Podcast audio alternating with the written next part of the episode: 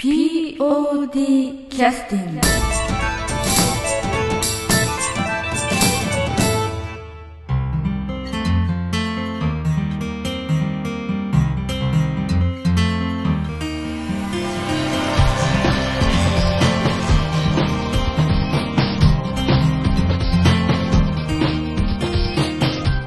劇団 ピーオーディー ポッドキャスティングです。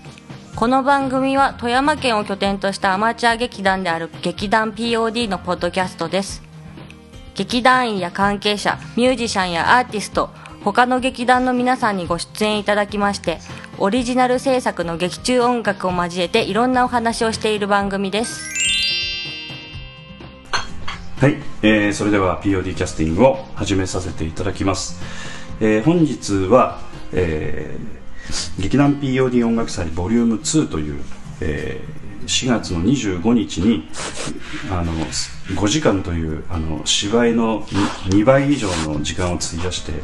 えー、させていただきました、はい、あのイベントの振り返りということで、今日はあの実はあのそちらにも参加いただきました演劇ユニットエスセナセニョリータの、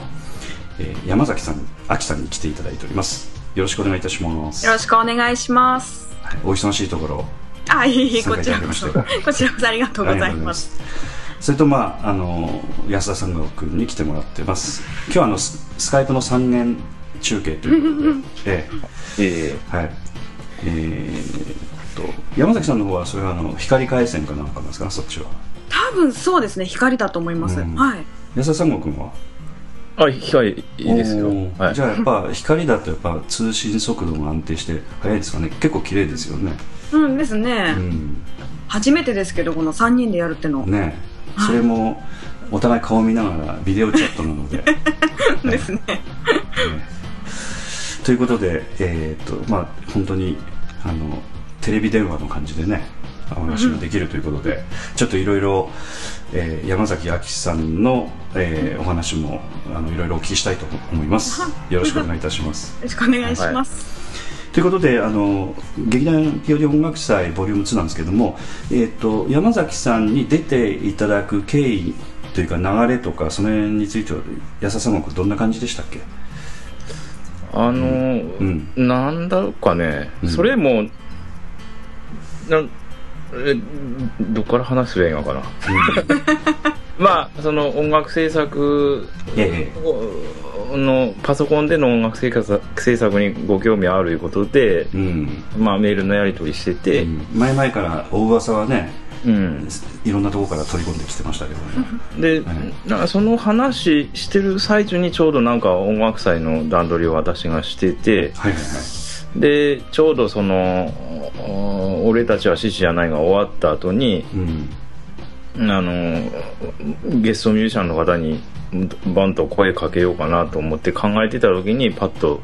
あの山崎さんが浮かんだので、うん、うんもう何をしていただけるか誘っておきながらわけわからなかったんですけど、うん、なでもとにかく出ていただければいいかなと思って、うん、そうですね、お声かけると何らか対応してくださるだろうという、うんね、そういう感じだったんですけど、えー、結構丸投げ的な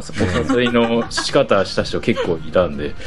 えー、坂本さんも何してやか全然わからん劇団スバルのねそうですな, なんかやってみたいな、うんはい、まあ、そういう意味ではあの、ね、話お聞きになった山崎亜紀さんがこう、えーまあ、ツイあのブログとかね、あの Facebook であのこう心のこの揺れる動きをこう書いてくださってたので、こちらとしては非常にあこういうことなんだとか思いながら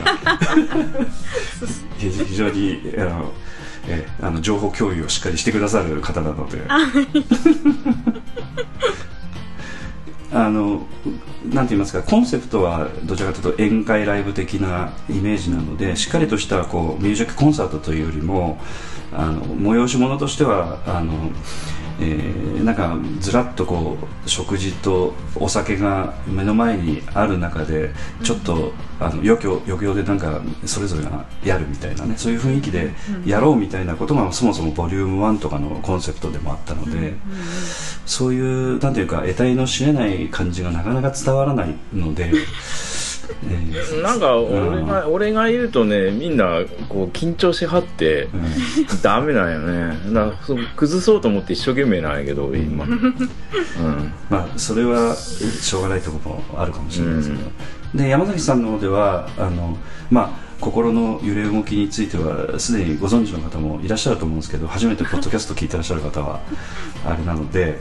えー、演劇ユニットエスタ・セニョリータの、えー、劇団員というかその構成員というか ど, どんなイメージなんですかね。構成員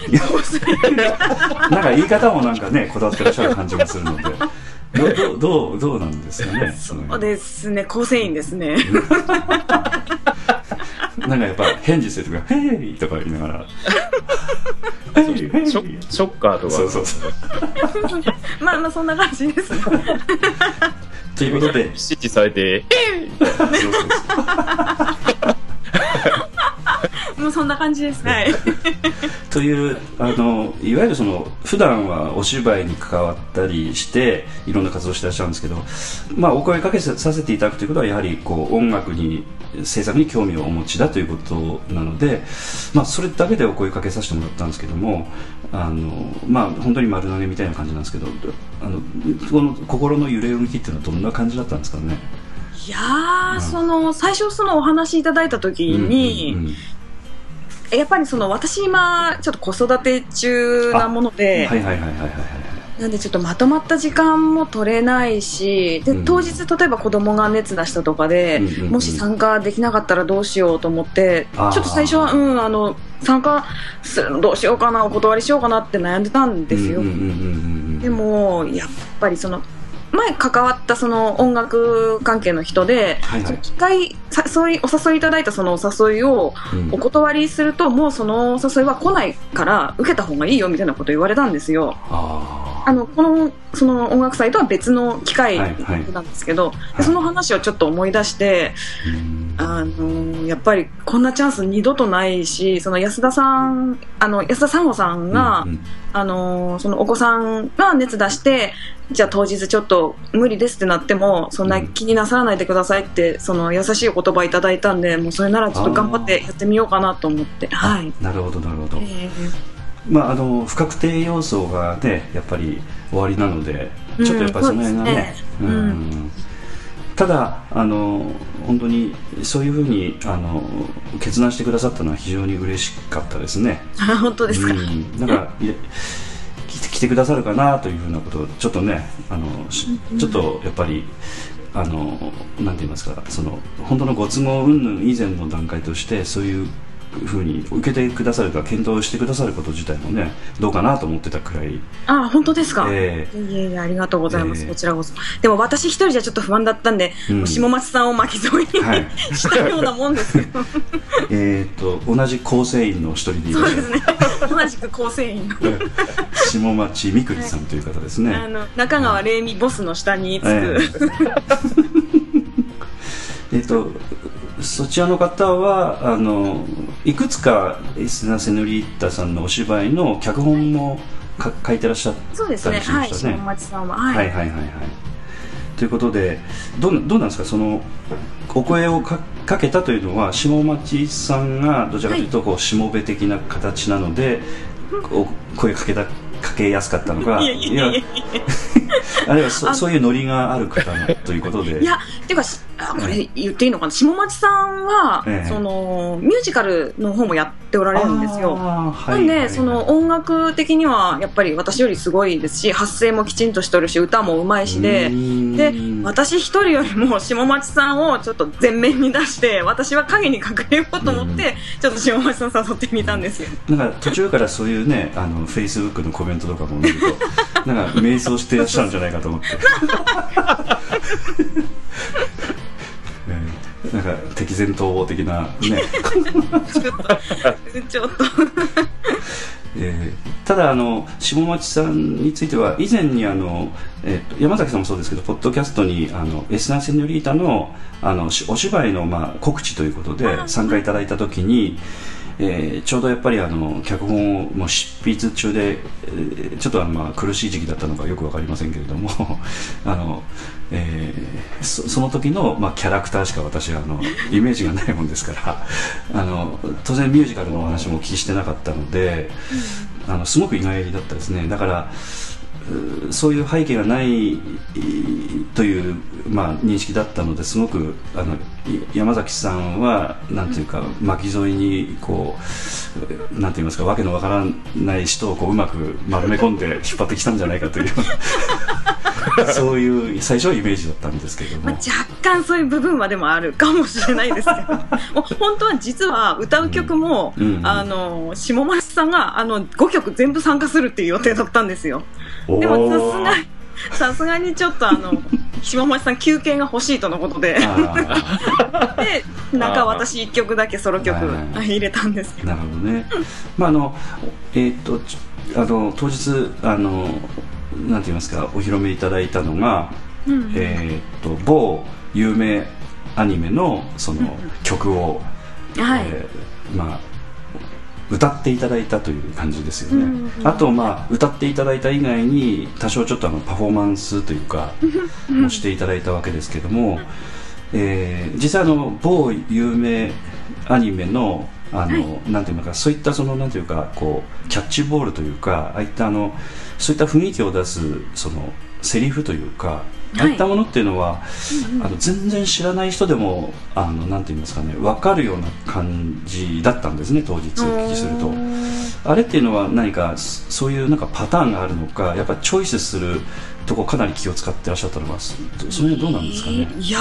そのチョイス自体は、うん、まず私と下町さんが歌えるあのキーが合うっていうか得意っていうかその、うん、キーが合うものを探してって選んだんですよ、うん、なので別にその例えばこういう流れにしようとかそういうのはあんまり考えずに選んでって、うん、でじゃあいざごきょく揃いましたじゃあ、うん、ここからあの例えば最初アップテンポな曲にして、うん、真ん中ちょっと、あの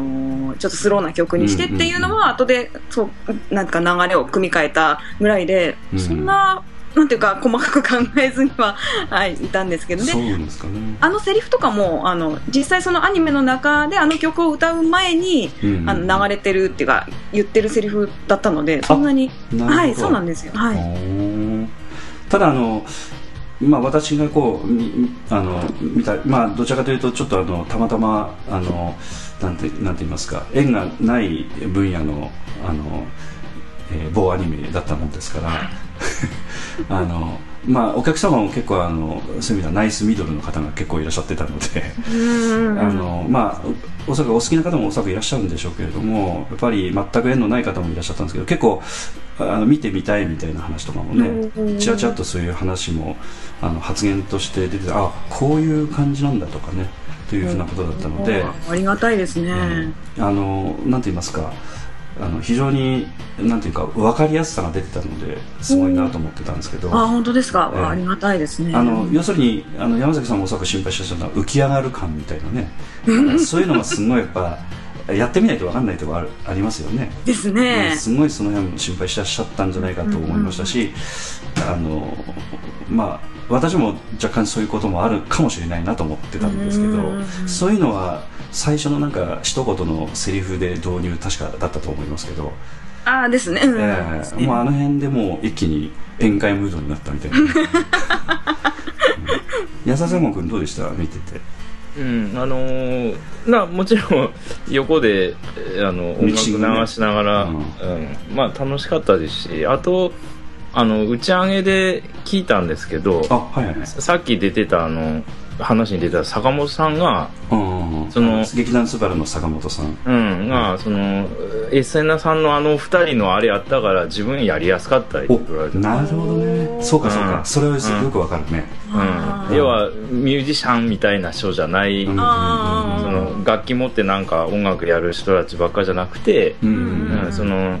エスナさんのふたりのがあったから、うん、自分がやりやすい空気になってよかったって、うんうんうんうん、だからどっちに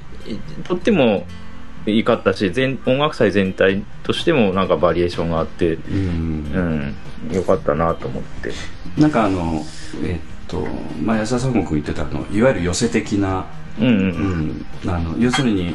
あのお客様を喜ばせる要素が、まあ、最後の、まあ、落語の間にいっぱいあるみたいなね、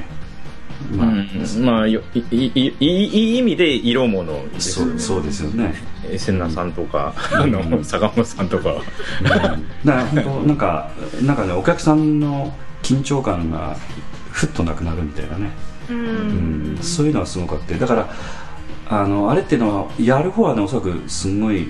そう切り裂いていかなくちゃいけないので緊張むっちゃくちゃするんじゃないかという気がね、うん、まあ分かっ、めっちゃ緊張しました、うん、分かってたんだけども援護射撃一切せずみたいな当日もね結構ひどい申し訳ないなと思ってたんですけどエムシー も全く援護射撃にならずみたいないやでも楽しかったです本当に、えーうん、緊張しましたけど、うん、私も下町さんも緊張しすぎてあんまり記憶にないっていう出番のあたりがいやいや本当良かったです。あのあとあのえー、っとまあこっちなんですけどあの楽器に合わせて 歌,、はい、歌うというのはなんて言いますかね、まあ私もちょっとあの少しバンドやってた経験もあるんですけど、なんかすごくこう歌いやすい面があるんですね。なんか、なんかこうその時のバンドのなんというか演奏っていうのはやることはまあ一緒でキーも一緒で、うんうんうん、ほとんど一緒なんですけど雰囲気がやっぱりその場に合わせてくれるみたいな雰囲気があるので歌いやすいんですよね、うん、逆に言うとあのカラオケっていうのはどの場所でも同じニュアンスっていうか同じものが流れるのでそうですね OK、OK、要するにその中でねあのなんて言いますかね声を出すというのとあとあれあのリバーブとかもほとんどかけてないでしょ安田さんも、ね、あかけてないですね、うんはいうん、あのハウリングの危険があるのでそうだねだから、うん、歌う環境としては結構最悪なんですよねあそこねだからよく結構声出てたなっていう感じがねああ本当ですか、うんうんうん、あそこはなかなかねちょっと声出せないというかやっぱあの辺は舞台度胸みたいなものがあるのかなというふうにちょっと感じたんですけどその辺安田さんはどう？いやあの非常にだから演劇人らしい演目で、うんうん、いやもう舞台慣れしておられるからその、まあ、緊張はされとるけどその、うん、おどおどした感じは一切ないし、うん、そのお芝居の部分も普通にあの 歌, い歌やってるミュージシャンの人だったら、うん、あんなにお芝居できんからできないね、うん、なんかねさなんかなんか失笑に近い笑いがねこう出るぐらいのなんていうかね潔さがビャーッとこう出てたのであのお客さんもだからあのなんかね最初のファーストインプレッションというかその辺の笑い声は少し失笑気味みたいなまあいい意味でですよ、うんだからあれでもうグッとこう雰囲気掴んだみたいなところありましたよね。うんうんいや構成なかなかね良かったですよね。あ本当ですか。うんよかったよかった。いや良かったです。うんな本当本当最初のつかみああもうオッケーオッケーみたいなこれでせえこれで言ってもらえればもう十分でございます。うんあとはだからやっぱ本当はあの音響的なライブハウスみたいなところの方がもうちょっと声、ね、歌いやすかったみたいなところあるのかなっていう感じはしたんですけど、うんまあ、あと照明やね照明とね、うんうん、全くないから、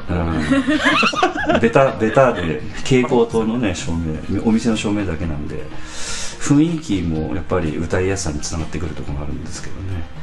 まあ、でもた楽しかったですよ。あ、そうですか、うんうん、すごく楽しかったです、うん、またあの周りのなんていうかその風景とかも良かったですしあの、うん、お客さんとの距離も近くて、まあ、近ましたけど、うん、でも近い分なんていうかその壁があんまりないっていうか、うんうんうん、でも山崎さんでもお芝居の中では本当に至近距離のお芝居とか結構、ね、経験あるんじゃないですか。あそうですね、うんうん、おそらくねですね、うん、今の ピーオーディー のメンバーほとんどあのやっぱホールでの公演ばかりなのでああ、そっかそっか、うん、ああいう距離感っていうのは経験したことのない方 ひゃくパーセント なんですよ。ああ、うん、そっかそっか。だから エムシー なんかもやっぱそういう意味では緊張するっていうかね、あのもうお客様の目線がもうもろ感じるというか、息遣いまで感じるっていうのは、うんうん、ホールではあんまりないのでね。ああですね、うんうんうん。エスナさんはやっぱあの山崎さんはもうエスナさん以前のね、うん、劇団でもかあのされてらっしゃったので、後でまたお聞きしますけど、ああの、うん、そういった経験もあるので、あの辺の距離感っていうのはね、あの慣れてらっしゃったのかもしれないですけども、うんうん、ということでちょっとあとも、えー、山崎さんから、えー、としがつのにじゅうくにちのじゅうよじさんじゅっぷんにいただきましたメッセージをちょっとお、なんだろうはいあのえーとですね、あのこの音楽祭の感想のところですけどもね、うん、えー、万葉集の曲聴きました。思いっきり個人的な感想ですが、お二人ともしっかりそれぞれの音が出ていて面白いですね。これはあの安田さんの君宛てにおそらく送ってくださったメッセージでいいですかね。あの、うん、あの音楽祭終わった後メールのやり取りしてて、うんうんうん、であその発声練習でその万葉集コーナーちゃんと聞けなかったって山崎さんに言うとられたもんで、うん、あ発声練習というのは何、そ外に行って、あちょっとあのウォーミングアップされてた時間があった、ね、あそうですね、はい、だから聞いてなかったんやったらじゃあ曲だ送ろうかって言って送ったんです、後から。ああなるほど。でそれで聞きましたっていう返信メールなんです。なるほど、そういうことなんですね、はいはい、で特にあの山の上のオクラは歌や歌詞を見ると悲しい歌のように聞こえたのですが、武田さんが意外とポップな感じだったのでこんな表現も良いかなと思いました。私はどうしても芝居寄りの見方をしてしまうので、えー、歌や歌詞からそのシーンを想像したり、主体となる人物の感情を想像して曲をイメージしてしまうのです。どちらかというと安田さんの作った曲に気持ちが移入しやすかったですと書いていただいてますけど、あのこれあのえー、と先日収録したあの実は万葉集の、えー、集編であの、うん、要するに振り返りのポッドキャストを収録してたんですけど、うんえー、とその時も、まあ、武田ちゃんあの本番でも、まあ、この山の上のオクラのお子さんがあの要するにお亡くなりになって、うん、あのそれをこう天使の方に天上界に連れてってくださいみたいなね、そういうようなメッセージの確か歌だったと思いますけど、その解釈は極めて個人的な解釈で曲作ったみたいなことを言ってましてその辺の話はだから山崎さん聞いてないんですよね。そうそうですね、はい、ちょっと簡単に安田さんのその時の武田ちゃんのコメントを短く伝えていただくとするとあのー小さいもう本当幼稚園とかのぐらいの時に、うん、あのファミリーパークにあの富山の動物園のですねご両親に連れて行ってもらって、なんかそこで触れ合いコーナーっていうのがあって、まあ、そのひよこを手に手のひらに乗っけたんですけど、だからその暴れたのでひよこがでどうしようと思ってこうお落っことしたらあれだしみたいなのもあったと思うんだけど、うん、あの力加減が分からなくて、うんうん、あの握りつぶしてしまったっていうあらあとなんかもう一つ雲、うん、雲だったかな、うん、あのが穴に落ちそうになっててのを助けようと思って手出したらなんか、なんか余計砂かなんかあのかぶせちゃって、うんうんうん、要はその小動物を自らの手で殺めた体験で曲作ってるっていう、うんうんうん、まあ簡単に言うとそれその懺悔の気持ちを曲にしたみたいな、うん、だから全くこの山の上の奥らと関係がないああでもなるほど、うんうんうん、ですからあのそういう気持ちを何かこう払拭したい感でポップな感じになったのかなみたいなね、だからそんな感じでしたかね。いやその、うん、ひよこちゃんあのごめんね天国行ってねみたいな曲になってるわけよまあでもなんかそういう風に伺うとちょっとわかる気がします。そうそうそう、あのなんていうか私その母親とかそういうあの周りの人目線の曲かなと思ったんですけど、うん、要はその子供目線の曲なのかなって考えると、ああだからああいう結構ポップな曲なのかってちょっと思いましたね。うんうんうん、まあそういうやっぱアプローチの仕方は人それぞれ違うっていうのがすごく面白かったですよね。うんうんうん、そうですね。う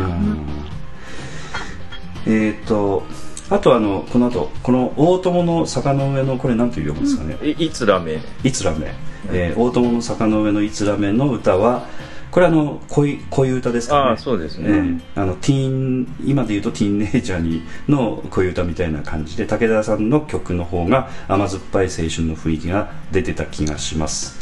えー、というふうに書いてくださってますけど、これも、えー、とコメントでねあの、うんうんうん、言ってましたけど、武田ちゃんはやっぱりあの。えー、もうそういう気持ちは全くなくなった年なんですけどみたいな注釈がいやいやまだ若いのに、えー、ただその時の気分を思い出して、うん、で最終的には結局その男性に対するけじめみたいなものがパッとついたみたいなところが あ, ありましたみたいな言い方してたんですよね。うんうん、だから後半なんか安田さんあれ明るくなってたんですかね、 曲, 曲の感じはねちょっとリズムが入って、うんうん、若干こうあ明るくて広がった感じになって終わる、うん、なんでさ最後ちょっと頭のちょっと雰囲気に戻って終わってたかな、うん、であと安田三国の方はあのなんて言いますかそういうのをこう全くこう想像できない年になってしまったのでみたいな、うんうん、そういう言い方してましたよね。うんうん、もうラブコメディとして曲書きましたねというあの客観的に見てラブコメディとしての、 あの表現になったということですよね。うんうん、要するにそのやり取り自体が微笑ましくコメディ、コメディティックに見えるというか、そうそうなんか後から思ったら笑い話みたいなことが多いから、うん、そのその瞬間はなんかもう一生懸命やけど、うん、もうごねんじゅうねん経ったら何しょったんやろかなみたいな、うん、感じやからね、うんまあ、目線がやっぱりそうねやっぱ捉え方もやっぱ違うということですよね。うん、どちらかというとやっぱりあの山崎さんはやっぱりまだやっぱり青春的な感覚の方が近かったとあもうあの永遠のじゅうななさいですからあそう、ね、もう安田さんではもう、えー、皆さんおっしゃってるさくらさんもねさくらさんは確か永遠のじゅうろくさいじゅうはっさいみたいな、えーえーあなるほど。でもそういうふうななんかあの、うん、作曲された方のそういうなんていうか意図っていうかその目線とかを聞くと面白いですね。なるほどって思いますからね。うんうんまあ、おそらくあの同じお題があったにしても、うんうんうん、山崎さんはまた違うアプローチになるんだなという感じがするし何が正解かわからない と, というか正解はないんだねだから、ね、そうですね、うん、あそうそうだからあごめんごめん、はい、いつかだから三つどもえ万葉集、ね、ガチンコタイプしようと思ってバトルロワイヤルそうそうそうどうしようそうそうそうそれぜひやりたい、うん、い, それいつかやろうと思って、えー、お願いしますいつかまたじゃあでもまだ勉強中なんで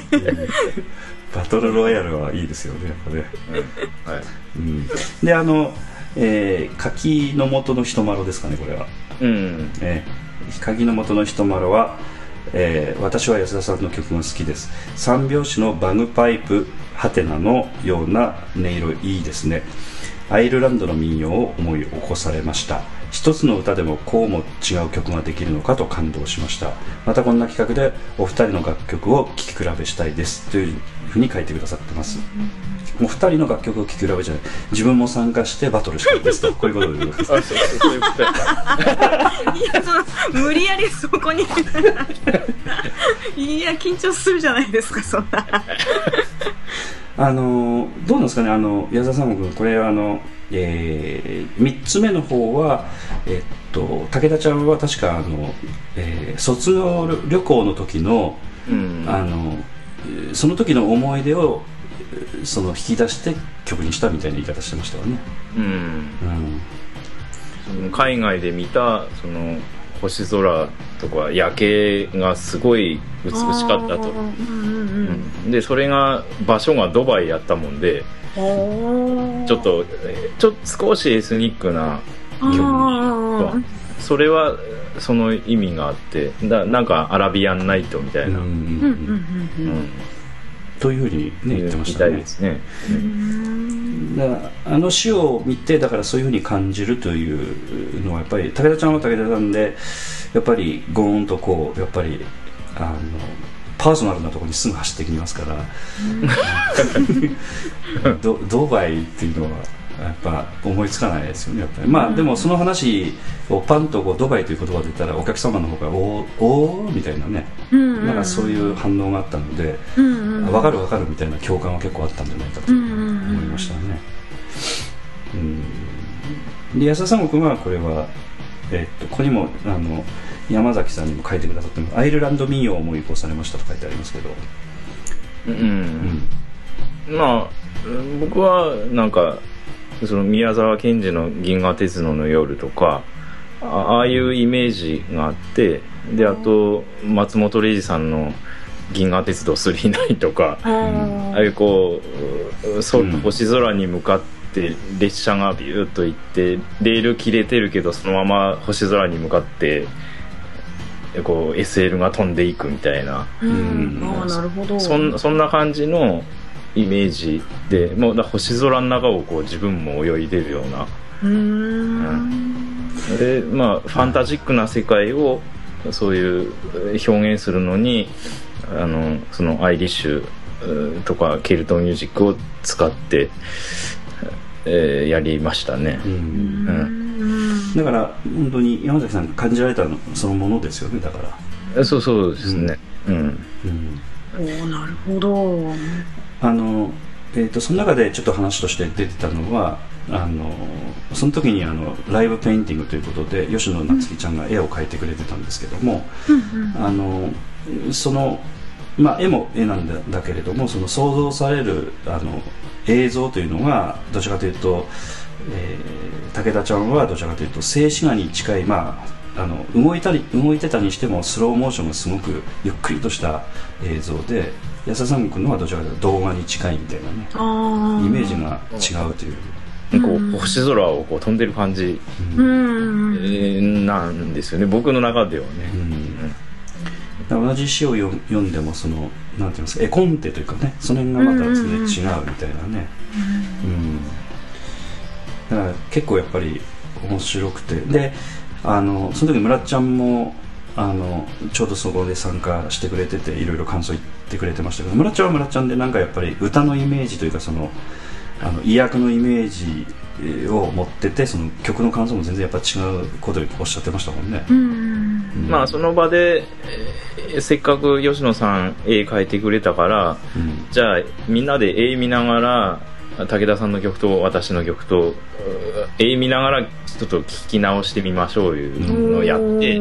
でどっちもかけたんだけど、僕の感想は、うん、いややっぱ武田さんの曲の方が価値やなって言っとったんですけど、うん、絵と合わせるならね、やっぱこう武田さんの曲は星空眺めてる感じで、うん、吉野さんの絵もこ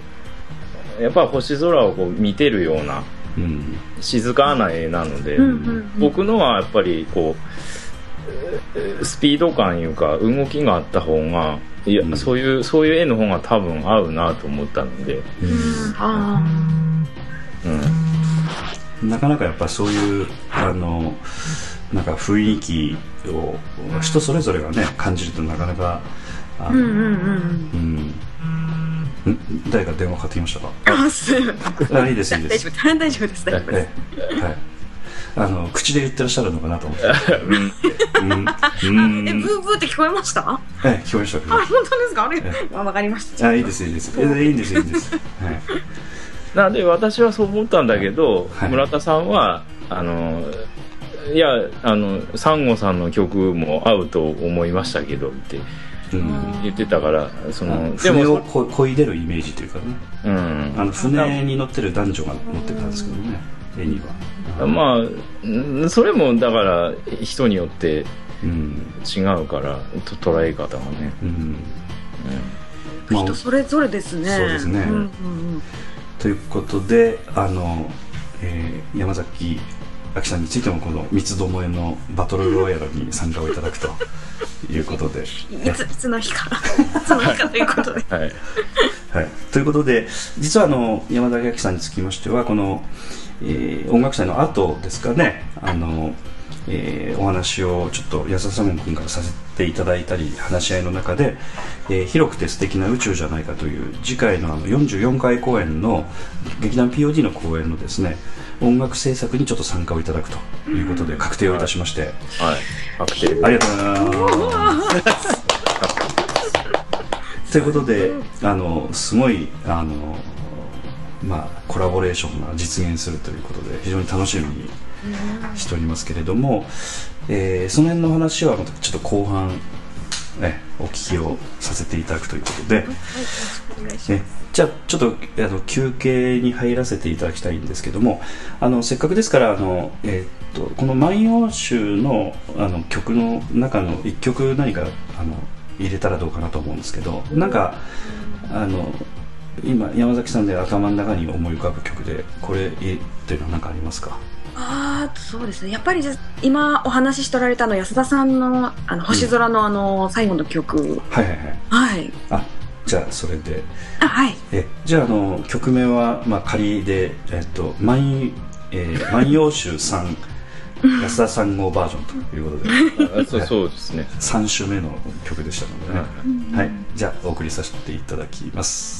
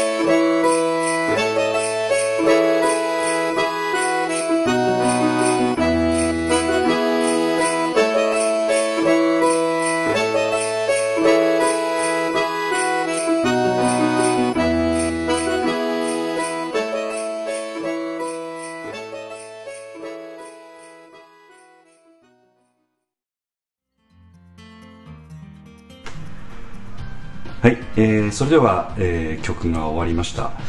えーまあ、この曲につきましては今度の広くて素敵な宇宙じゃないかの、えーまあ、これから制作される山崎あきさんの曲が含まれるあのオリジナルサウンドトラック シーディー の中におまけとしても、えー、入る曲ということで万葉集で作った曲全部入れるのとうん、あとあの、えー、っと武田ちゃんの作ったにきょくめの曲ってのはあれミックスダウンし直した方がいいかねあれねどうなんでしょういやーいいんじゃないああれなんかレベルすごい低かったけどさあそううん、うん、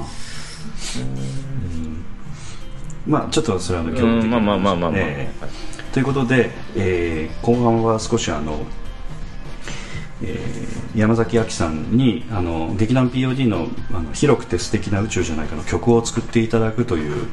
ことで、えー、あ山崎あきさんというのはどういう方なのかなみたいなこととかね気になる方も、えー、リスナーの方に結構いらっしゃるんじゃないかと思いますので、えー、その辺も含めてお話しできる範囲でまたお聞きしたいと思ってます。よろしくお願いします。はいよろしくお願いしますということで、えーあの広くて素敵な宇宙じゃないかの曲作りということで安田三郷君から、お話をお作詞されさせてもらったと思うんですけれども、どういう経緯でというか、どういう思いでオファーされたんですか？まあ、ちょうど前、うん、前から、うん、あの Mac 買われ Mac 買われとってで, で旦那さんのご許可が下りてからっていう話しとったんだけど、えー、じゃあもうおかずの一品でも増やしてちょっと言うとったんですけど、ようやく念願かなってもう許可が下りていう話を音楽祭の時に聞いと点で聞いとったんですよ。許可ありました。あ、じゃああの Mac 購入されたということですか？はい、買いました。ついに買っちゃいました。すごいですね。で、そういう流れもあって、うん、でちょうど次回公演は全体の曲数も少なくて私の負担も少ないし、うんうん、ちょっと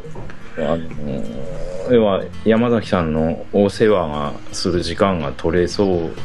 うなのもあって、うんうんうん、ちょうどあのいっきょく ピーオーディー の曲でお試し的に、うんうんうんえー、やっていただけたらちょうどいいかなと思って、うんうん、で、セナさんの曲について私はあんまりあんま言いづらいじゃないですか。例えばはいはいはいはい、うんうん、いわゆるそのえー、そうですね、あの要するに他の劇団の人なので、そうそうそうそう、えー、エスナーセニョリータさんの曲を山崎明さんが、えー、お作りになるときにアドバイスしづらいですよね。そうそうそう、そういうことですよね。そうそうそうそう、えー、これはレイミさんのお考えがおかしいんじゃないですかみたいな話をせいは言い、言いにくいってことです。そう、そういうことになっていくので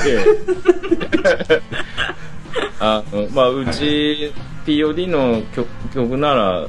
私全面的に責任取れるから、うんうんうん、で、えー、あの要はそのなんていうかな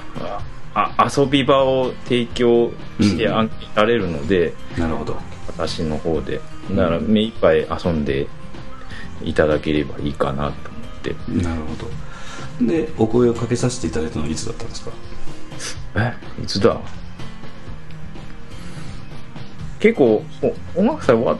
てにしゅうかんごぐらいかね。あ そ, そんな早くなかったかな。あ、でもそれぐらいですね。 Mac 買った後だったので、うん、それぐらいですね。うん、うん、うーん、あ、じゃあじゃあ、 あの Mac はもう当初から音楽制作のために購入してもしたいなと思ってらっしゃって。そうですね、はい。あ、なるほどなるほど。ちなみに何買われたんですか？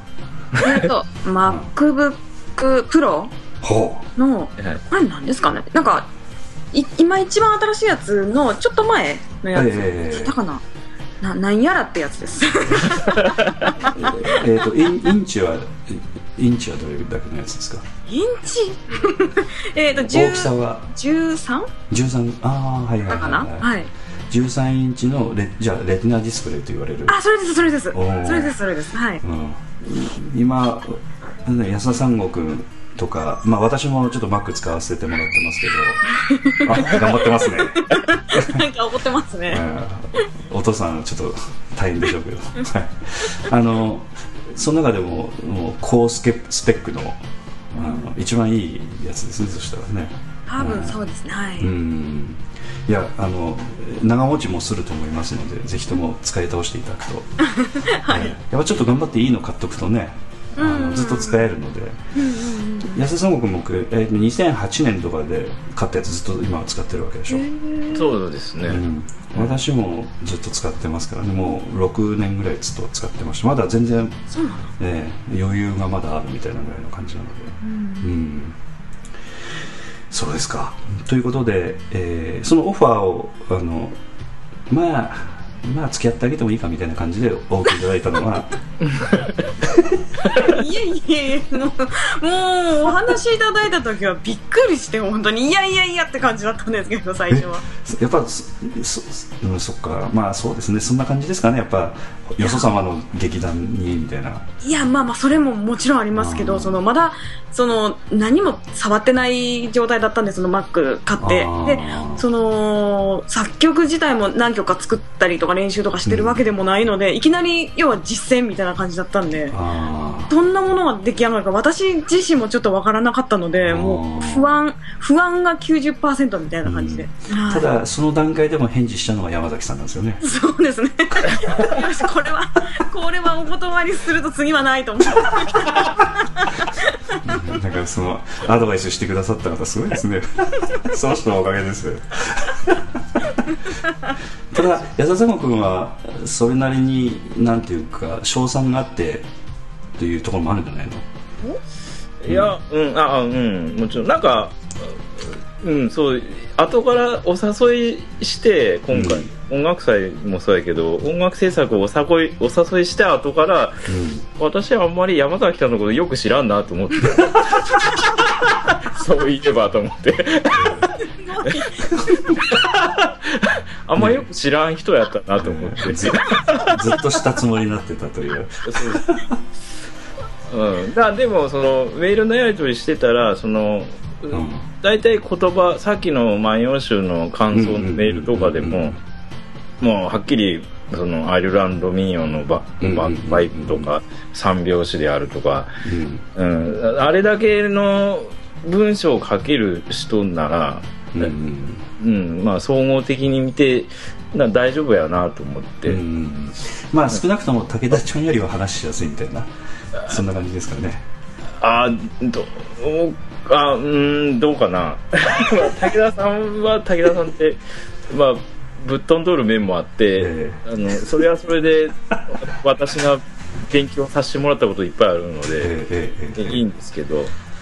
うんまあ、あの根本的なところ の, あの理解だから表紙の部分とかね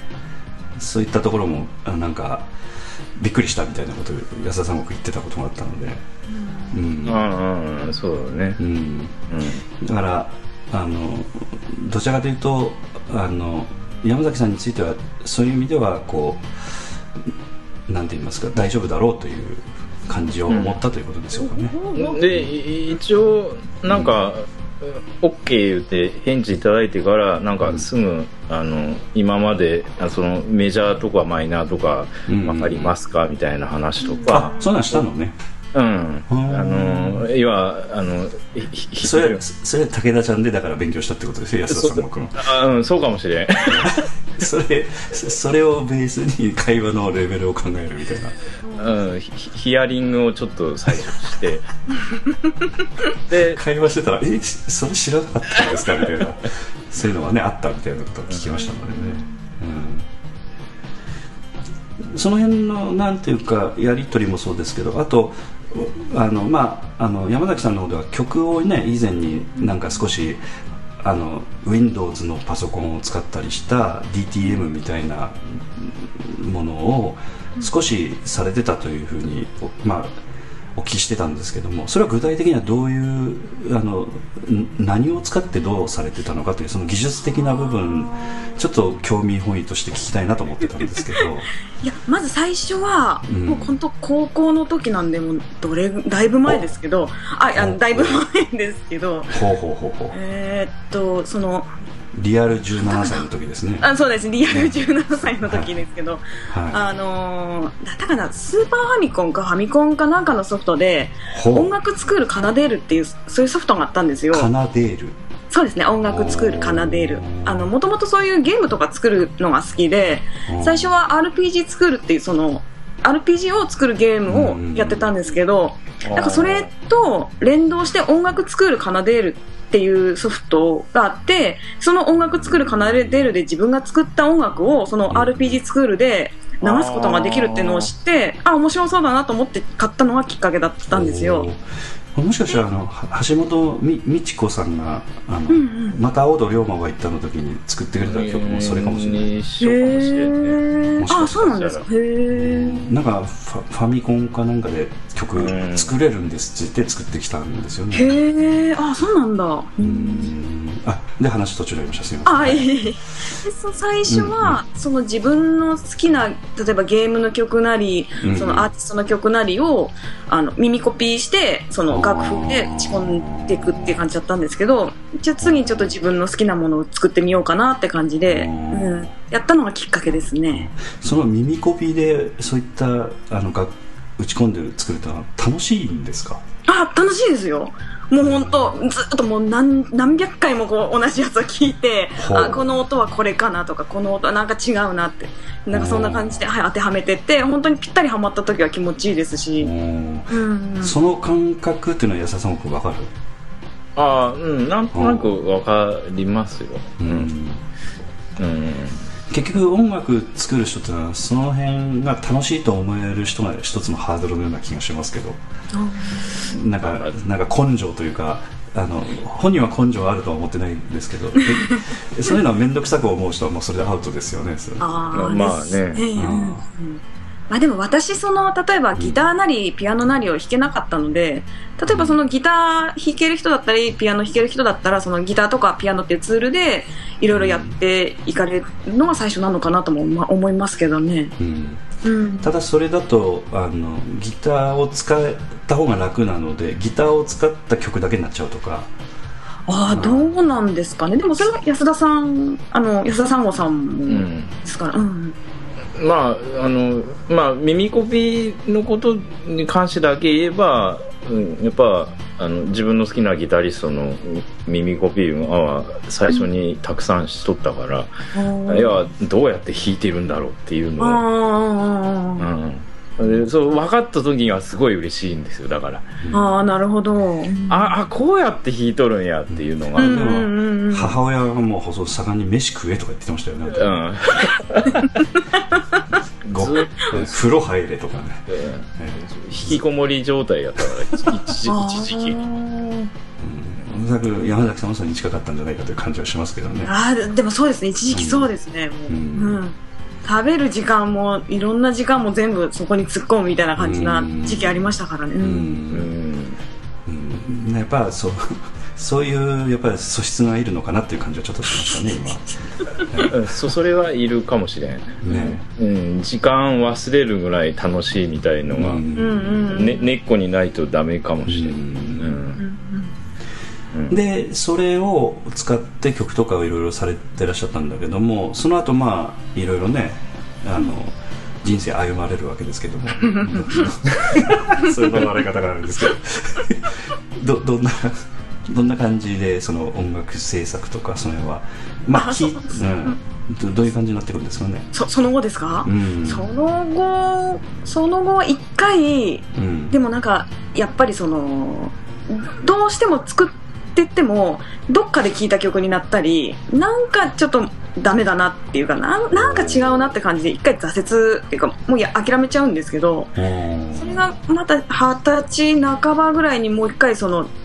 音楽制作してみたいっていう気持ちになって、うん、今度 Windows の、 あの、うん、なんだかな、シンガーソングライターっていう本当だいぶ昔に出たソフトなんですけど、 あ,、うん、あれをちょっと買ってみて、で今度そのパソコンであの曲を作るっていうのもやってみたんですけど、うん、いやでもあのスコア入力、 入力っていうその楽譜をあの音符をいち音ずつ当てはめていくっていうような入力の仕方だったんで、うん、もう、もうなんかややこしくて、その最初にその音符の長さを頭で考えてその入力していくっていうのは本当に面倒くさくて、もう結構すぐに挫折したんですよ。それはもう入力の段階で、うん、それ何あ結局楽譜を書く作業に近いんですかね。そうですね、はい、そうですそうです。あのいわゆるその実際に弾いてみた内容が置き換わるんじゃないですね。そうですね、自分で打ち込んでいくというか。そうです、全くのゼロから、うん、あの今ちょっと山崎さんふたつポイントをお話しされたと思うんですけど、ひとつは最初に挫折したというか興味がなくなったという、なんか似たり寄ったりのなんか曲になって嫌になったみたいな言い方されてましたけども、うんうんうん、あの、あの辺の感覚っていうのはなんか安田さんのこと分かります？ああ、分かりますよ、分かりますよ。それ ど, どういう感覚なのちょっと教えてもらいたいんですけど。いや俺もほらなんか裏切りごめんやったかな、うん、のオープニング曲ボンって出したら、うん、あのもののけ姫は言われて、ああで、はいはい、よう聞いたら確かにパクっとってあほんまやねじゃあ変えようかってメロディーだけ変えた。ああいやあるまいちゃう、全然パクったつもりなかったんやけど、ああ、うんうん、分かります分かります、うん、あるよね、うん、やっぱそれそれやっぱりダメなことなんですか？いやー、うん、やっぱあんまり有名な曲とかやったら特に、うんうん、ジブリの曲パクったらまずいやろ、うん、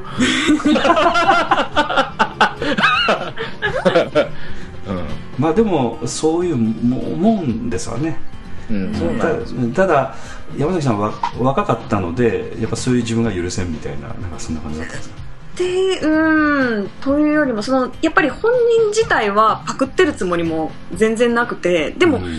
やっぱりそのどこかに頭の中に残ったフレーズがたどたどたどっていくと結局そのあのなんていうかそういう有名な曲だったっていうこととかも結構あると思うんですよ。でも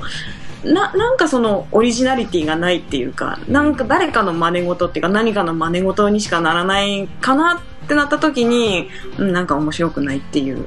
うんうんうんうん、そうなんよね、うんうん、そういう時期ってのはやっぱあるんでしょう、おそらくなんかやり始めるとね、うんうんうん、でその後にえー、っとその制作というところになるんですけど、やっぱソフトが悪かったということですかね。なんかこう、えー、いやソフトが悪いってわけではないですけど、なんかでも楽しそうでなか楽しくなかったということですよ、要は。うーん、うんうん、まあ、なんていうかやってる時はやっぱ楽し楽しいんですけど、あー、なんて言えばいいですかね。例えばドラムパートを入力するときに、うん、やっぱり私ドラムの知識が全くないので、うん、じゃあこのドンって音が欲しいって思ったときにこのじゃあドンって音は何かってところからまず始まるんですよ。でそのドラムの全部の音出してってこの音かいや違うこの音かってなってって、今度はそれを長さを決めたりとか、うん、どこに入れるかを決めたりってなると本当になんていうか一つのフレーズ作るのにむっちゃくちゃ時間がかかって、うん、そうやっていくうちにだんだんそのなんていうか飽きてくるって言ったら変ですけど、その曲に対する情熱がなくなってくるっていうか、うん、時間がかかりすぎるんですかね。そうですね。でちょっと諦めていくっていうか、うん、熱が続かずにあの、うん、やめてった曲も何曲かあったりとか、うん、その辺は安田さん君はアプローチの仕方は違いません、ね、楽器 の, あの重ねていくダビングから始まったところがあるので、うん、なんかですからちょっと違う感じもするんですけど、気持ち的には何か分かるとかありますか？ああ、そうやね、うん、その時間かかるがゆえに熱が冷めていくっていうのは分かりますね、うんうん、早くしないと、うん、要は鉄は熱いうちに打てみたいな、うんうんうん、分かります分かります、はい、気分が乗っとる時に仕上げてしまわんたらダメなんやじゃん。そうですね、もう次のアイディア浮かばえなんがもう、ああそうなんや、あだからか次あれしてこれしてこれしてっていうのを気持ちが盛り上がっとる時に、まあ全部じゃなくてもおおよその基本ぐらいはできるぐらいになっとれば、またその盛り上がっとった気持ち聞いた時に思い出せるから、うんうんうん、だからまた次の作業やっていけるんやけど、うん、全然進まんかったらしぼんでくちゃね、確かに、うんうん結構でもこの辺曲作りのなんか味噌みたいな感じがしないでもないですけど、地味だけど結構あの続けてこうずっと作っていけるかどうかのなんかポイントみたいなところです。 こ, この辺がうまくいかない人はやっぱダメなところがあるんじゃないかと。あ ど, どうですか、出てもらっていいですか？あだ大丈夫ですか、うん、ち, ょああちょっと、えー、どうぞどうぞ席外していいですか？どうぞどうぞどうぞ今ちょっと山崎さんが中座されましたのであれですけど、あのそういうなんていうかあの安田三郷君がそういったことに関して悩んでた時期みたいなのがありましたか？ああうんだから何回か言っとったかあの、うんうん、要するに、えー、っと曲をこう変更しなくちゃいけないとかそういったあのところの融通が利かない、要するにコンピュータ制作の以前のほんと直前ぐらいの段階の時にアゲインとかの前ぐらいかな、うんアゲインまでやね、うん、うん、もうやめようかなと思ってましたね、えー、あの結局そこまでいくんだよね、その熱いうちにこう作れなかったりすることが続くと、うんうんまあなんか全然もう浮かばないし、うん、なんかうん、うん、そもそもそんなお芝居とか音楽のそんなちゃんとした勉強もしたことないし、うん、な特別才能もあるわけもなし、なんでこんなことしとんがやろ俺と思ってつらーなってやめようと思いましたね。あ、うん、山崎さんもだから今戻ってこられましたけど、そういうあのことはもうすでに経験されてらっしゃるということですかね。ああ、まあ、いやでも私と安田さんだったらレベルが違うので、でも今ちょっとお話伺って安田さんさんもそういう経験あるんだと思って、ちょっとなんていうか意外じゃないですけど、あの親近感って言ったら変ですね、なんだろうな、うん、そ, そうなのかと思って今聞いてました、うんうん、だからその辺であの山崎さんにお話できることって何かありますかね。ああ、などうやって乗り越えたかみたいな話、うん、まあ、まあ結局あのー、自分なんかいいものが作れんからもう嫌なってやめようとかっていうふうに才能ないしと思ってやめようと思っとったんだけど、でも結局い自分作ったものがいい曲かどうかっていうのはさっきの万葉集の話と戻るような感じだけど、聞いた人それぞれが決めることなんよね。うーん、自分じゃなくて、あ、いい曲は自分がいいと思っとってもじゅうにんの人聞いてじゅうにんともいいと思うとは限らんやんか。うんうんうん、うん、そうですね、うん、だから自分がいいと思ったものはをつ作っていくしかないんやんか。結局人がどう思うかはもう、うんうん、あとはもう人それぞれに任せるしかないから、うんうんうんうん、だから自分がいいと思ったものをやっていくしかないがやっちゃったから結局、うん、うん、お、なるほど。だから自分のセンス信じてやっていくしかないがよ結局、うん、あとど他の人どう評価しようがもうそれはどうしようもないと、うんうんうん、だからこの間の俺たち足知らないでも時代劇なわけにガンガンラップ入れたりして、うん、俺はいいと思ってやっとるから、うんうんうんうん、あとこのラップは変やからいらんって言われようが何しようがもう俺の知ったことじゃないがやっちゃだからもう、うん、実際アンケートも賛否両論でしたしね。そうそうそう、あ、そうなんだ、へー、うんうんうんうん、だからなんか人の評価気にしとって考えるね。だから結局冷 静,、うん、冷静に考えたらね、うん、まあ、自分の評価が人の評価になってたという感じですね、うんうん、ただそれはね、あのプロでもやっぱつまずくところがあるポイントのような気がしますがね、うんうん、まあ、そこにビジネス絡んだら余計あるじゃんね。この前なんかあのなんてしくじしくじり先生というなんかテレビ朝日の番組があって、いわゆる自分の失敗談をずっとあの面白おかしくあの教科書にして話をするというあのそういった番組があるんですけど、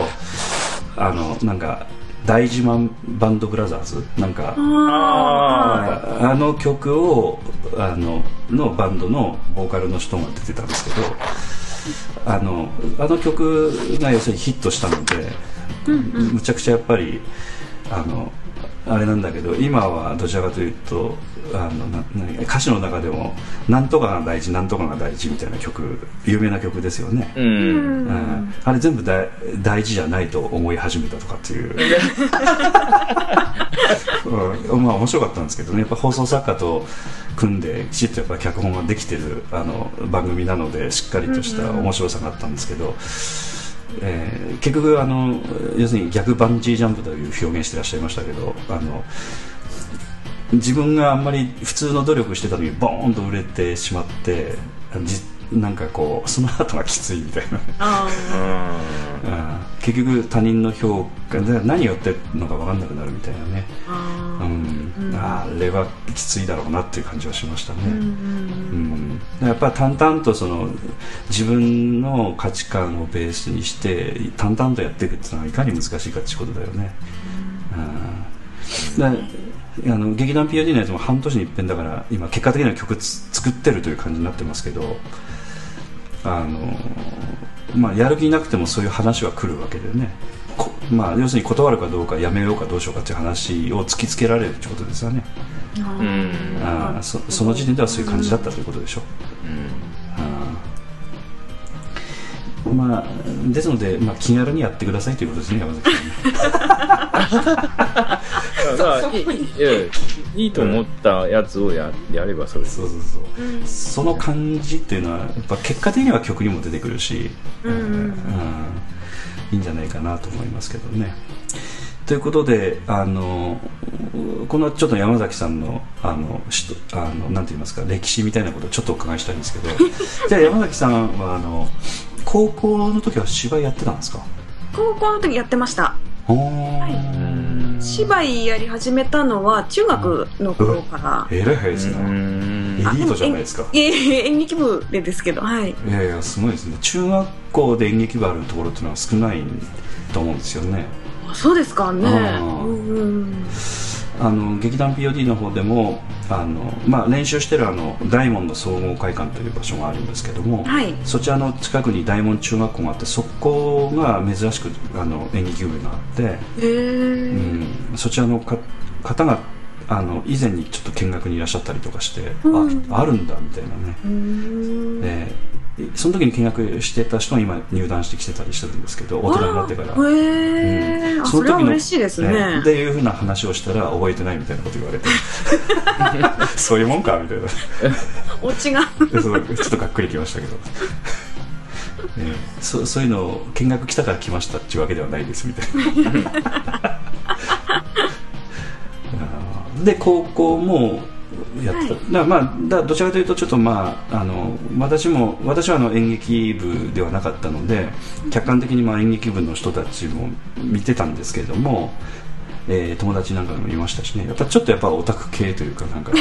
そういうやっぱり道を歩んでらっしゃった感じですか？そうですね、どちらかというと、うん、うん、ですね、うんうん、えっと、その時はあの要するに芝居にかなりやっぱ興味があって、いろんな芝居ご覧になってらっしゃったりしてたんですか？それともなんかいろんなことにやっぱ興味を持って、さっきの音楽もね興味を持ってらっしゃったという話なんですけど、あ、いやその、うん、実はもともとその高校の時に入学して、うん、そのあ中学か中学の時に、うん、あの部活動やるときに音楽 の, そのバンド軽音部あったんですよ、はいはい、で軽音部に行くか演劇にするかで、実はちょっとそこで迷ってて。高校で軽音部ですか？あ、そうですね、はい、あらまた珍しいね。でもそこでなんでか演劇を選んだんですよね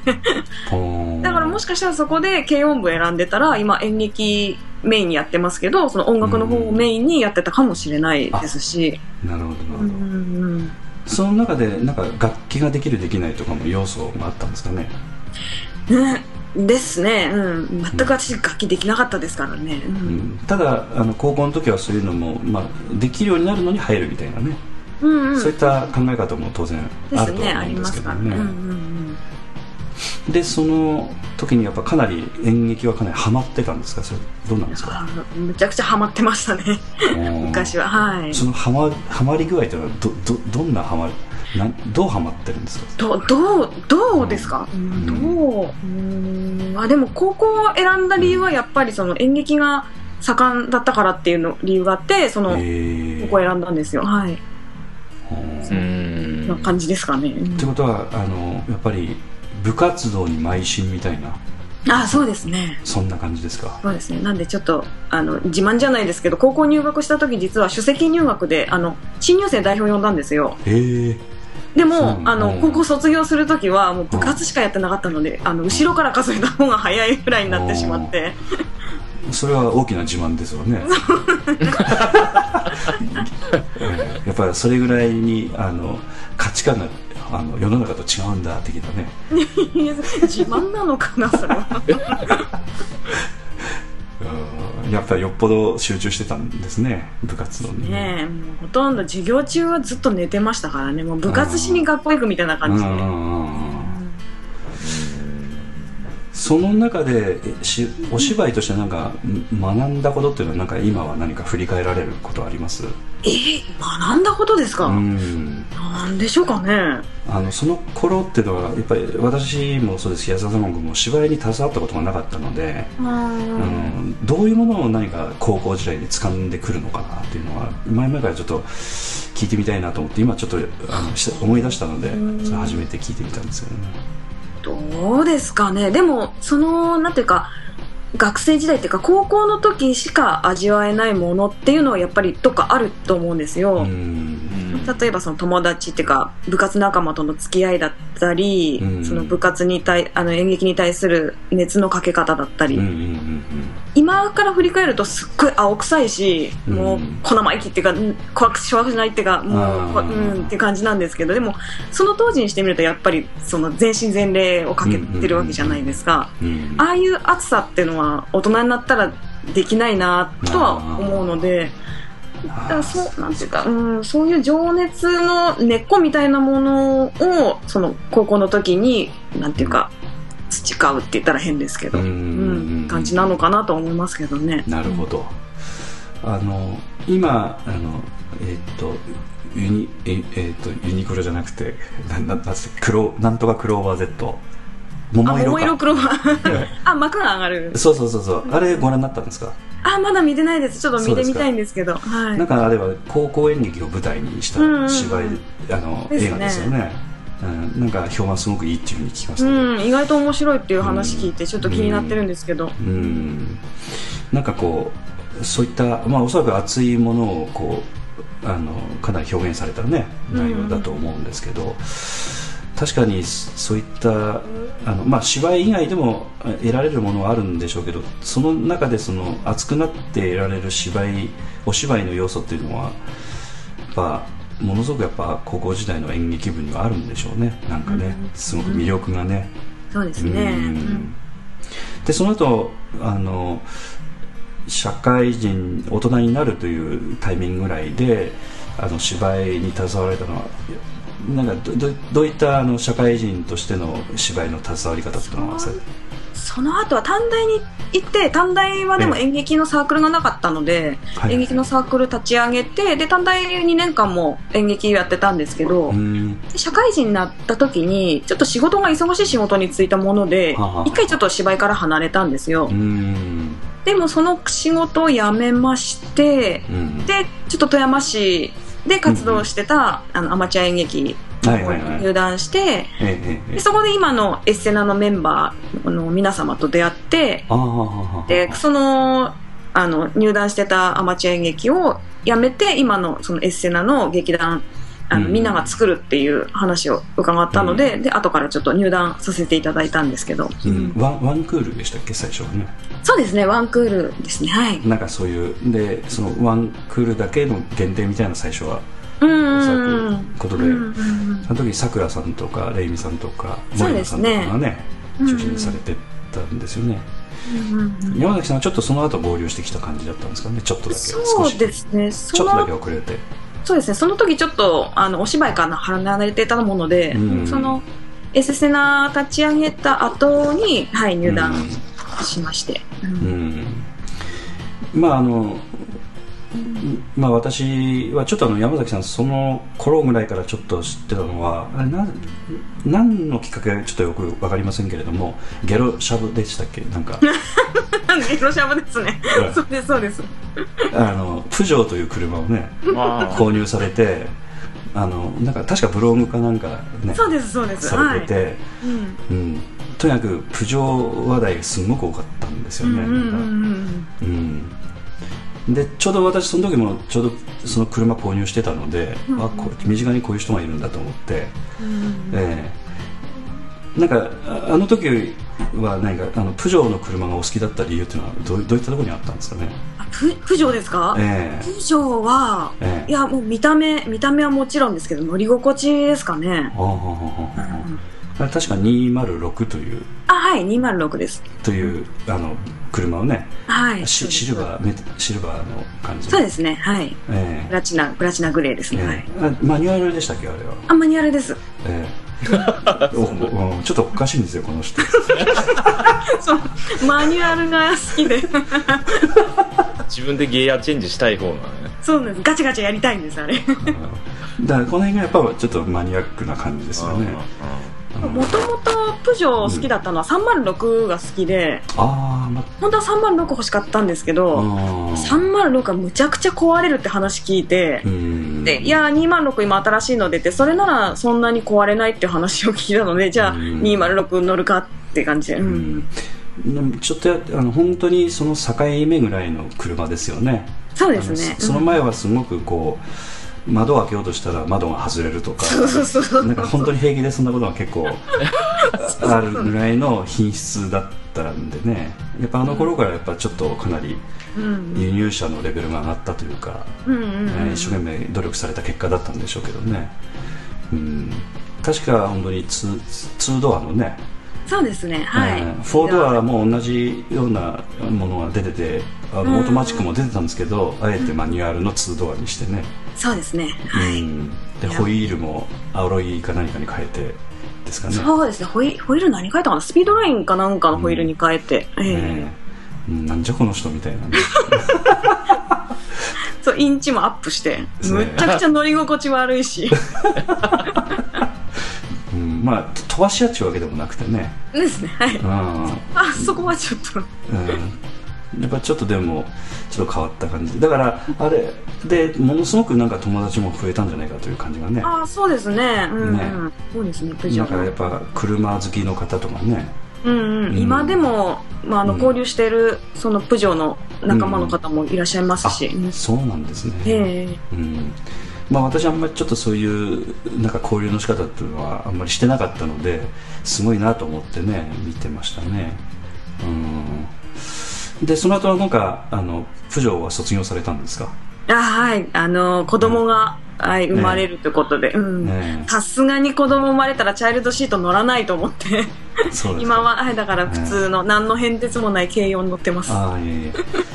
またこの後またマニュアル車かなんかにあの乗りたいですね、いつか、うんうんうん、まあ、こういう変わった女性の方もいらっしゃるということはこれで今マニュアル車探そうと思ってもないからね、日本車ないですね、うん、ね、日本車ではそうです、ないですね、ね、逆にお金払わないとできないみたいな感じですから、ね、うんうん、なんかトヨタのなんていうかはちじゅうろくでしたっけ、うん、ああいう感じのスポーツカーみたいなものじゃないとないみたいな感じなんでね。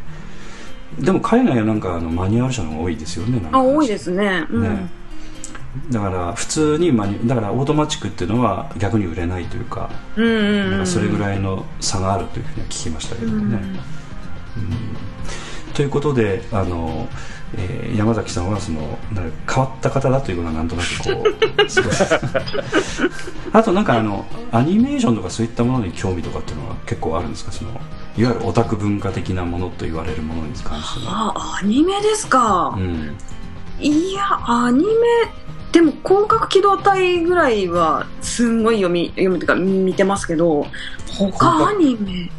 広角機動隊はなんか女性の方が音楽確か作ってらっしゃるんでした。あ、そうです、菅野陽子さんが作ってらして、あ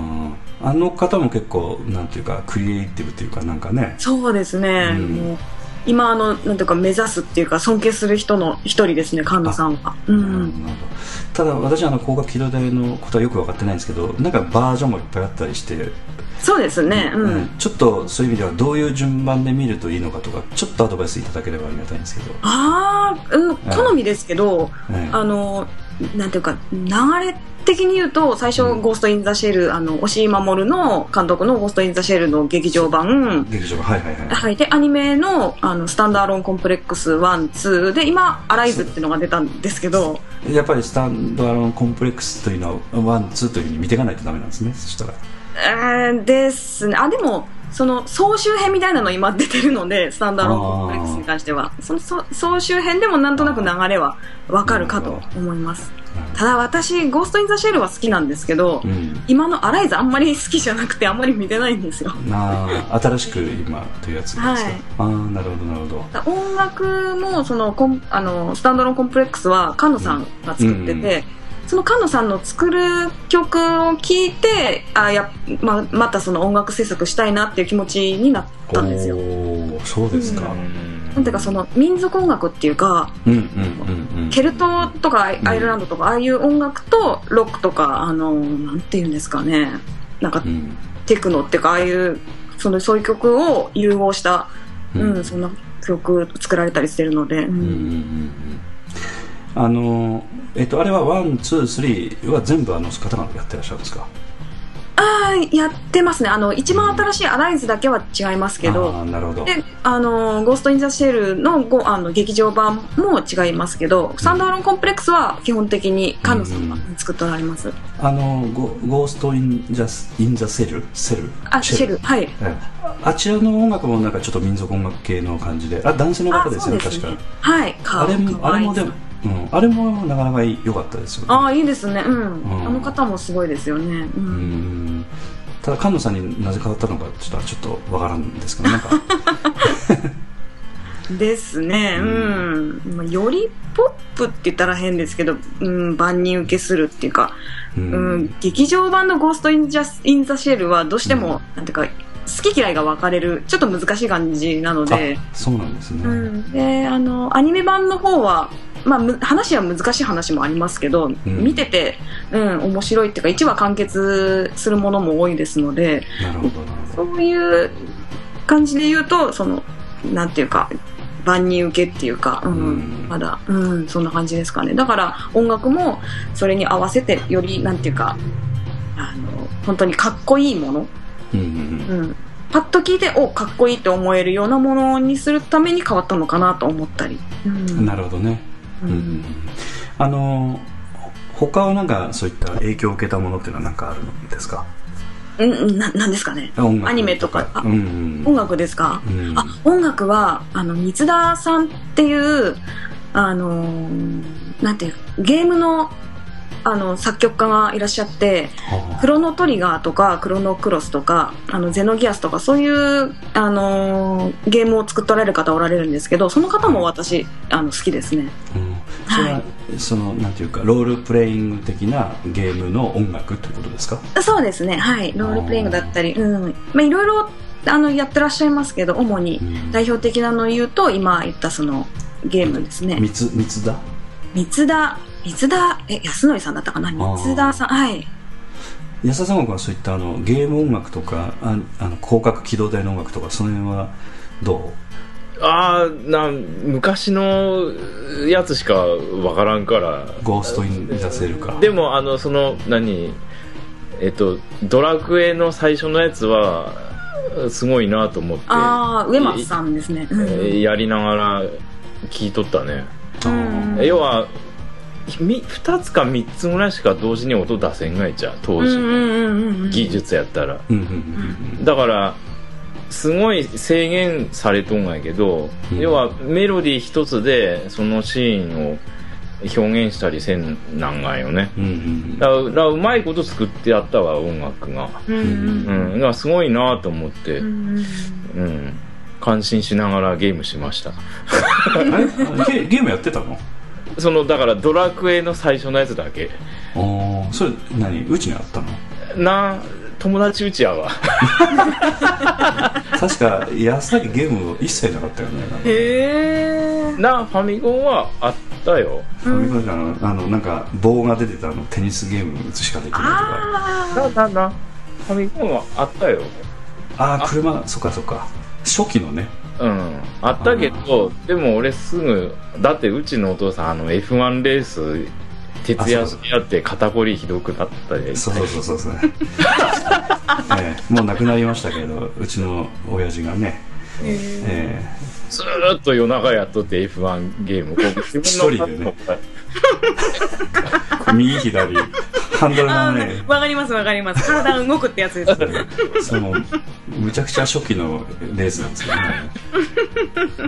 普通に首回らんっつって言ってたもん肩からもうでその一晩で燃え尽きたよやりきったみたいなもう一回もやらないその後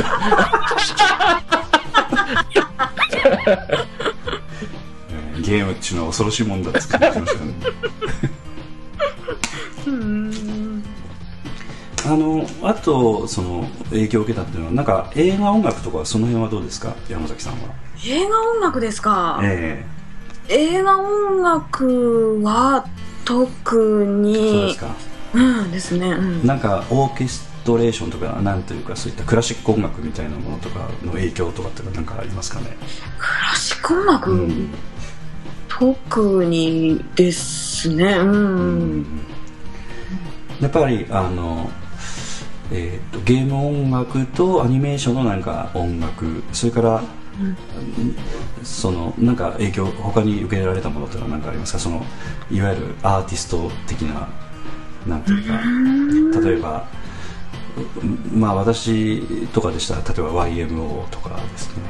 ああ、うん、いやでもその好きな例えばアーティストさんはいますけど、うん、なんていうかその曲作る時にあやっぱり芝居やってかやってたからですかね。そのあんまりそういうなんていうか歌ありきの曲って言ったら変ですけど歌謡曲じゃないですけど、うん、そういう歌が入った曲っていうのはあんまり作ってなくて考えたこともなくて、うん、どちらかというとやっぱりそうですね、インストとか芝居、うん、芝居に使えるっていうのでもないですけど、あのなんていうかやっぱりそのワンシーンにこういう曲を流したいとか、うん、こういうシーンにこういうものが流れたらいいなっていうようなのをイメージして作るのが多いですね、うんうん、あの安田さんごくんこういろんなそのミュージシャンの人と会話するときにあの会話の糸口としてはなんかその自分とその相手がよく知ってるなんていうか音楽とかで盛り上がったりするようなもんなんですか？それともそんな感じの会話ってのはあんまりしないの？ ど, どうなのかね。ミュージシャン同士でいけそうそう会話したりとか、山崎さんと会話する時もあんまりそういうことは気にせずにこう会話 し, したりするの？あ、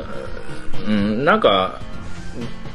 他の話してる時についでにあのなんか出て聞いたりすることはあるけど、うん、話の流れでポンとあ私この人好きなんですよみたいなので、あ、うん、あそれはわざわざは聞かんね。だから、うん、あんまり会話の糸口としてはどういう会話になるの？だからなんかきっかけがないと話できないじゃないですか。ああ、なだ、うん、例えば、うん、その、うん例えば武田さんやったらこの間あ向こうで結構経つけど、まあ、の明和電機さんいう人、えー、あの見に行ったよ言ってメールしたら、うん、そこからあのほら電気グルーヴさんああピエールさん、うん、好きなんやみたいな話とか、はいうんまあ、ちょっとつながってるようなとこありますよね。あーだ電気グルーヴやわ俺あの富士山いう曲好きやわってああのあの富士山の形の着ぐるみに顔が出とるやつね。富士山よ高いぞ高いぞ富士山小学生の歌詞みたいな歌詞ですよね。あれおかしいねって言っとったら、だからあの武田さんがいやあれフジロックフェスティバルやでやったないとああなるほどすっごい盛り上がったらしい。あやっぱ宴会男ですよね。発想が宴会ですよねやっぱね。エロチ感が半端なかったっす。あそ盛り上がるねとか言ってた。まあそんなそんな感じかね。山崎さんとはまあ会話は盛り上がらん感じですか？そしていやだからあんまりよく知ってる案外ず山崎さんだからちょっとさ会話したらそのいろんな情報が入ってきて、うん、ああそりゃこれ好きや言うてはったなとか思ってこっちから、うん、だから最初から聞かんな俺あんまりだからうんまあ徐々にお付き合いの中でって感じですかね。うんまあ、私もだから山崎さんのことはやっぱりプジョーぐらいしかよく分かってなかったので、ね、最近はちょっと好きなあのあのアニメーションのジャンルがあるぐらいのね感じぐらいですかね。あのああいったあのパークとか行くとすごくあのあ行くのもお好きなんですよね確かね。違いましたっけ？えー、えパークパークですか？えー、パークあの遊園地あ、はいはいはい、ああ、はいはい、なるほどなるほどランド、はい、あですねそうですね、うん、私ちょっと行ったことがないので。ああそうなんですか？えー、安田さんもくんあるの？あるあるあるよ。ゼロではないじゃん。えー、うん、あのー、修学中学の修学旅行多分そこに入っとったわ。あそうなんだ、えー、うん行った行ったその後な何回か行ったぞ。なんでやろう何回か行っとるよ。ああそうですか、うんうん、一回も行ったことがないので何がいいのかよくわからないんですけど、あらみんないいというふうに言われますわねうん、うんえー、そういう、まあ、知識ぐらいしかないので、まあ、これからちょっといろいろまたいろいろ話ししながらね仲良くさせていただきたいなと思ってます、うん、こちらこそよろしくお願いします、はい、そうこの間南本さんにええええ山崎さんちは ど, どこの人なわけって言われてそのアバウトな聞き方どこ、うん、な知らんだから音楽誘っとるくせに何何も知らんなと思ってなん知らんわ俺まあまあ徐々にねそう、そういうことなんであの今度まあ広くて素敵な宇宙じゃないかで、まあ、音楽制作されるんですけど今回はあの Mac のガレージバンドというソフトを使ってされるということで、はい、よろしいんでしょうかね、はい、だからあの実際少しいじってはいただいたと思うんですけど、はい、ど, どうです使って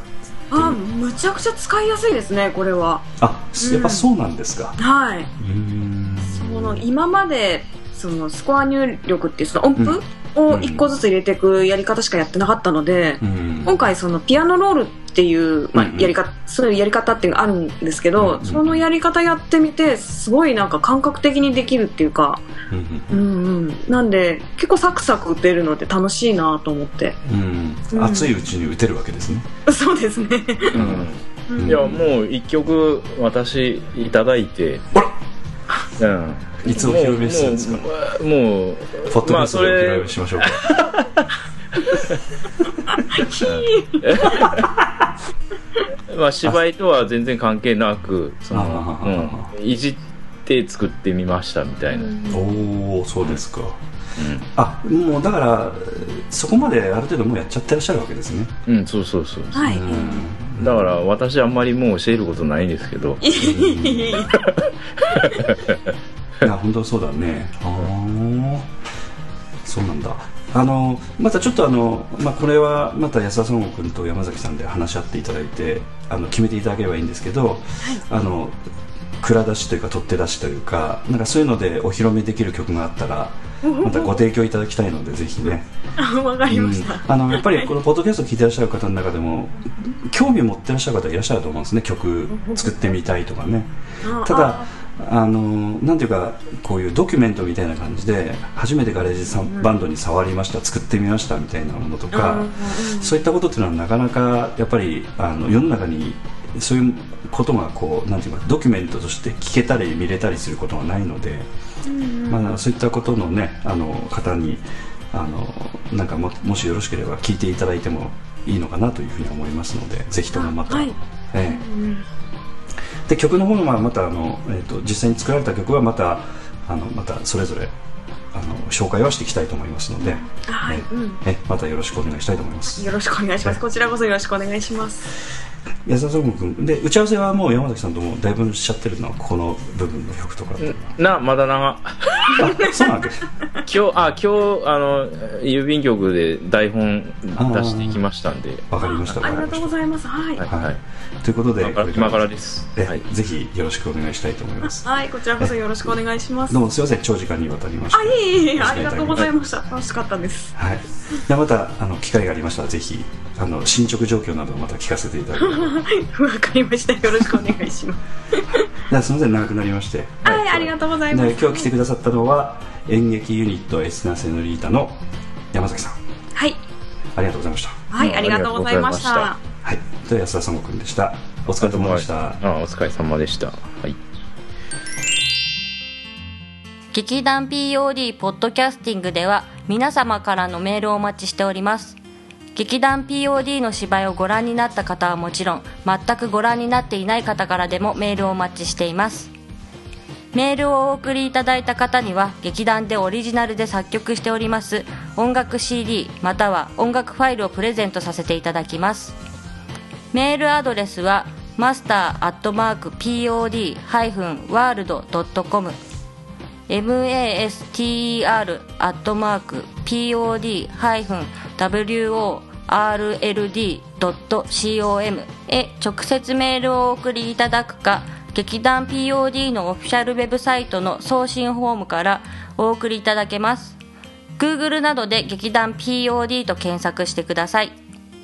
劇団 ピーオーディー のオフィシャルページのトップ画面のインターネットラジオのリンクを開いてください。そのポッドキャストのページに番組へのメールはこちらからとリンクが貼ってあります。そちらからお送りください。もちろん Apple の iTunes ストアのこの番組のページのレビュー欄からの感想もお待ちしています。またオフィシャルページのトップページに Twitter と Facebook のリンクも貼ってありますので、 Twitter フォロー、 Facebook いいねもお待ちしております。それでは次回まで。